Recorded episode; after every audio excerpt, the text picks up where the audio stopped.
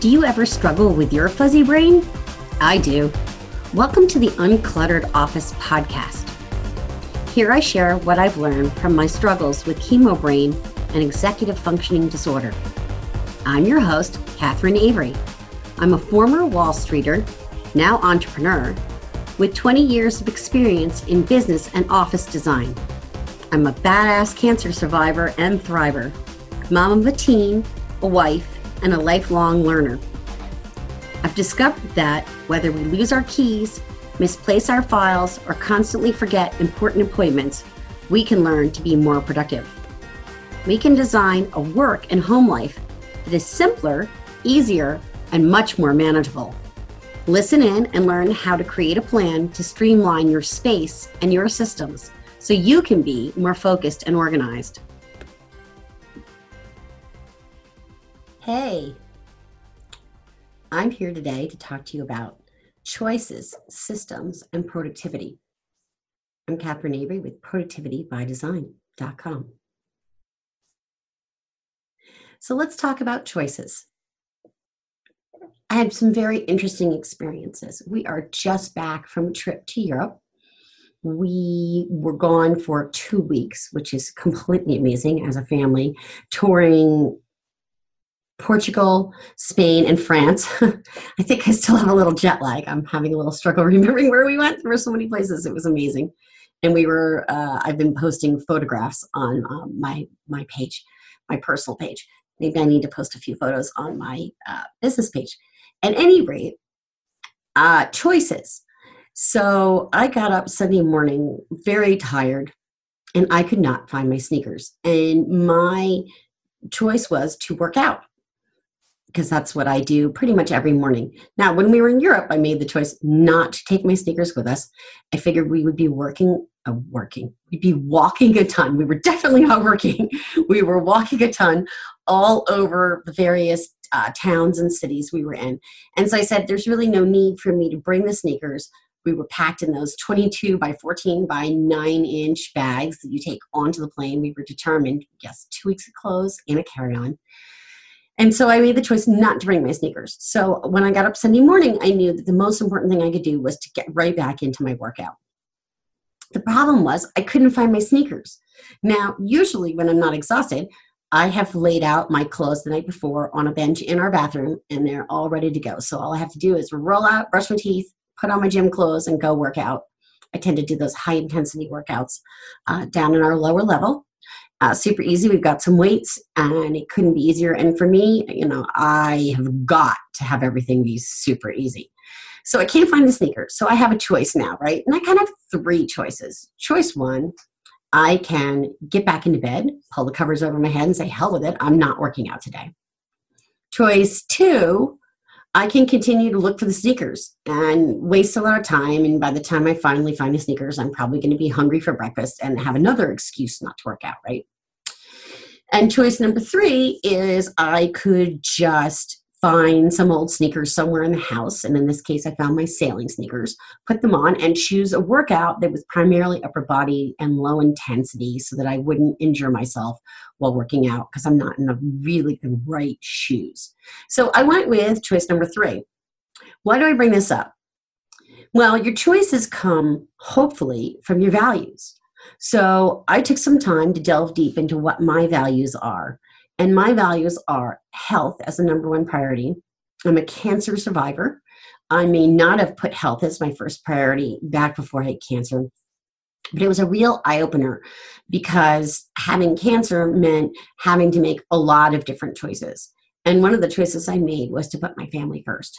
And so my second value was family.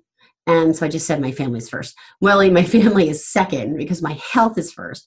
I can't be good to my family without my health. So that's a lot of the old put your oxygen mask on first. I'm a big fan of saying that. I'm a big believer in it. If you don't put your oxygen mask on first, if you don't take care of yourself first, you're useless to everybody else. You just are. I'm sorry. It's it's just a reality. And I really learned this while going through cancer. So the third value I have in my life is freedom. I want the freedom to be able to travel. I want the freedom to uh, work on my business maybe Saturday morning at 6 a.m. and not work on it at 3 p.m. because I want to go see my daughter's uh, cross country meet. So, freedom is my third value. So, you'll see every choice I make in my life has to come out of those values to make it a really great, worthwhile life. And I think you'll find that if you choose your values, and there are systems out there where you can do this, I found one where you cut out pieces of paper and set them aside and figure things out. Uh, there, there are like quizzes out there in the world to help you ascertain what your values are. And I would stick with three. We really only can remember three things. I could barely remember the third one freedom, uh, which is really pretty funny. Maybe because it's not my strength yet, but I'm working on it. So the key was, of course, in the last three years since I was diagnosed, was to get the health and family aspect figured out. And now I'm, you know, back rocking my business, uh, getting more involved in productivity consulting and sort of moving away from so much of heavy lifting in the design world. And that's where the freedom piece is now coming in. So another thing I would advise is if you're working on something in yourself, choose one thing at a time. You can't, it's kind of hard to start new habits, um, like making choices around your values. If you're trying to do three or four at once, you know, our, our brain works better if we're focusing on one thing. So I got in that exercise habit.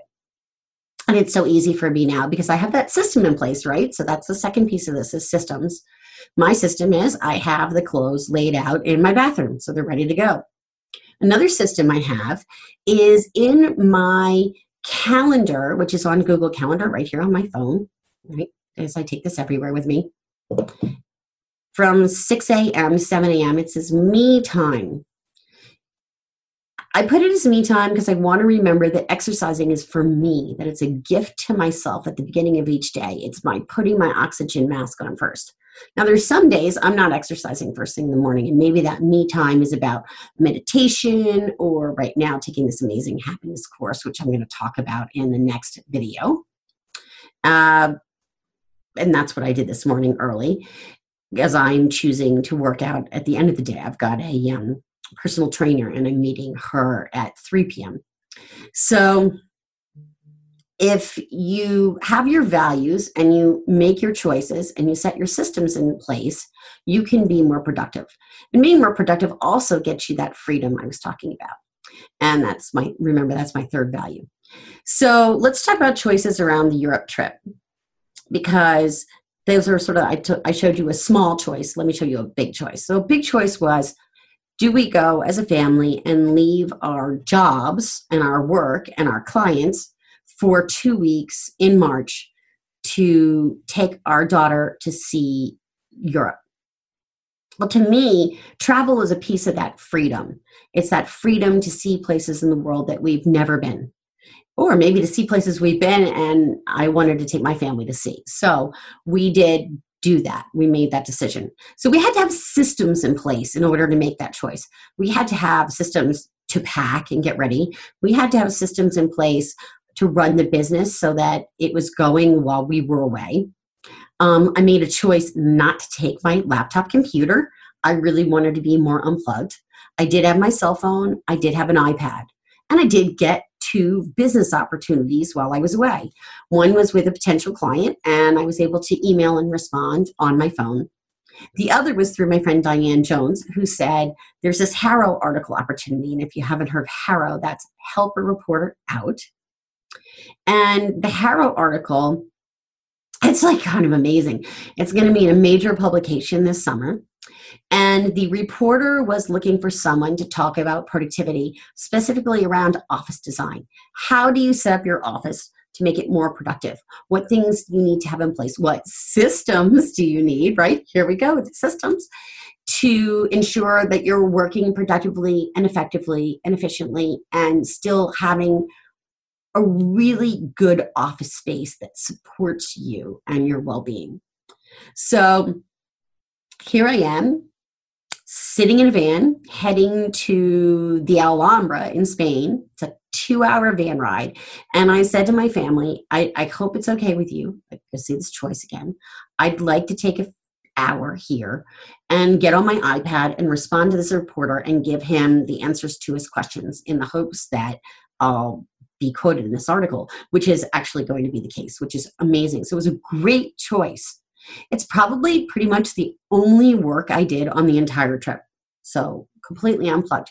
So systems that were in place. I the lap, didn't have the laptop, but I had the iPad. So I did have a plan B.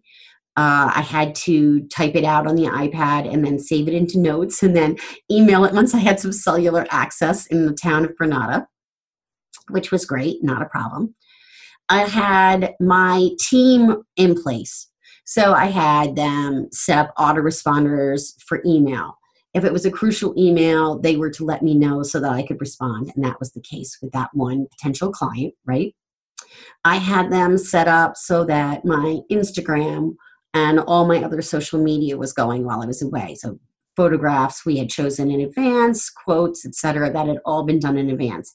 My e-zine had been written in advance and was ready to go, and all we had to do was queue it up and hit send. The um, wow, I'm trying to think of what else. I guess that's really it. Those were the things that I knew had to keep going while I was away for the business. So that's systems. So, how do we wrap this all up into productivity?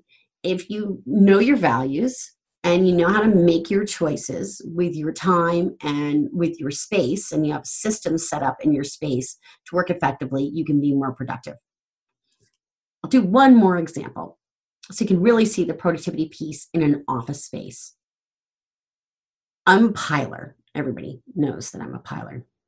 And what this means is, is that I like to be able to visually see everything out on my desk. So you know these folks, they have piles and stacks on their desks, right? And they say to you, oh, I can find that paper instantly. They're probably blowing smoke up your butt, okay? Because I know for a fact that I can say that, and then I spend the next 10 minutes searching through my papers trying to find whatever that paper was that I said I could find right away in my pile.